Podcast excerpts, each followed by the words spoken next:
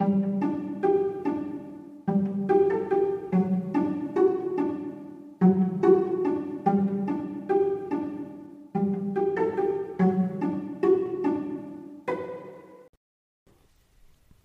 und herzlich willkommen.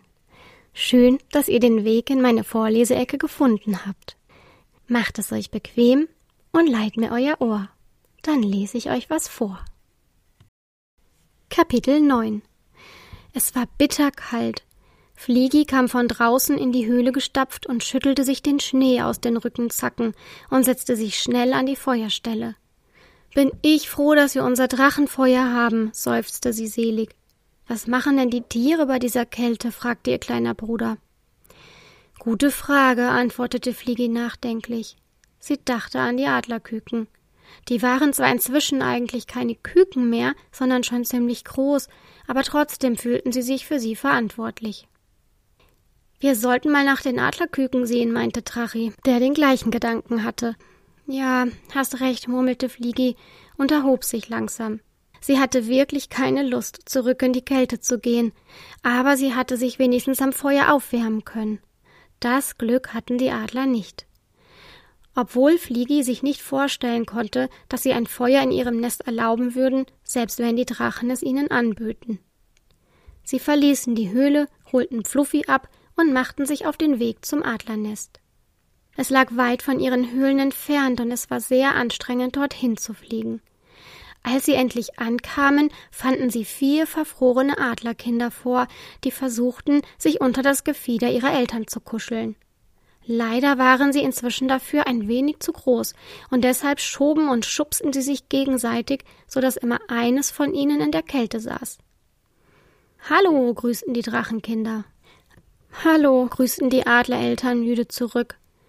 Sie waren sichtlich genervt und versuchten, ihre streitenden Kinder zu beruhigen ohne Erfolg. Hallo, hallo, hallo, brüllten die kleinen Adler durcheinander. Ist euch auch so kalt? Na ja, wir haben ja unser Drachenfeuer und haben es schön warm in der Höhle, antwortete Fliegi. Bei der Erwähnung des Feuers zuckten die Eltern zusammen. Nein, es würde wohl nichts bringen, ihnen anzubieten, ihnen einen Stein mit Drachenfeuer ins Nest zu stellen. Warum fliegen wir nicht eine Runde? Dabei wird euch warm, schlug Fluffy vor. Dankbar sah die Adlermama ihn an und sagte, das ist eine tolle Idee. Ihr könnt inzwischen so gut fliegen. Wenn ihr hier die ganze Zeit herumhockt, dann verlernt ihr es noch.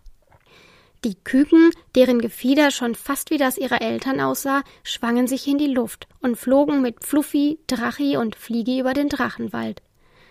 Es war still, und das lag nicht nur daran, dass viele Tiere jetzt Winterschlaf hielten.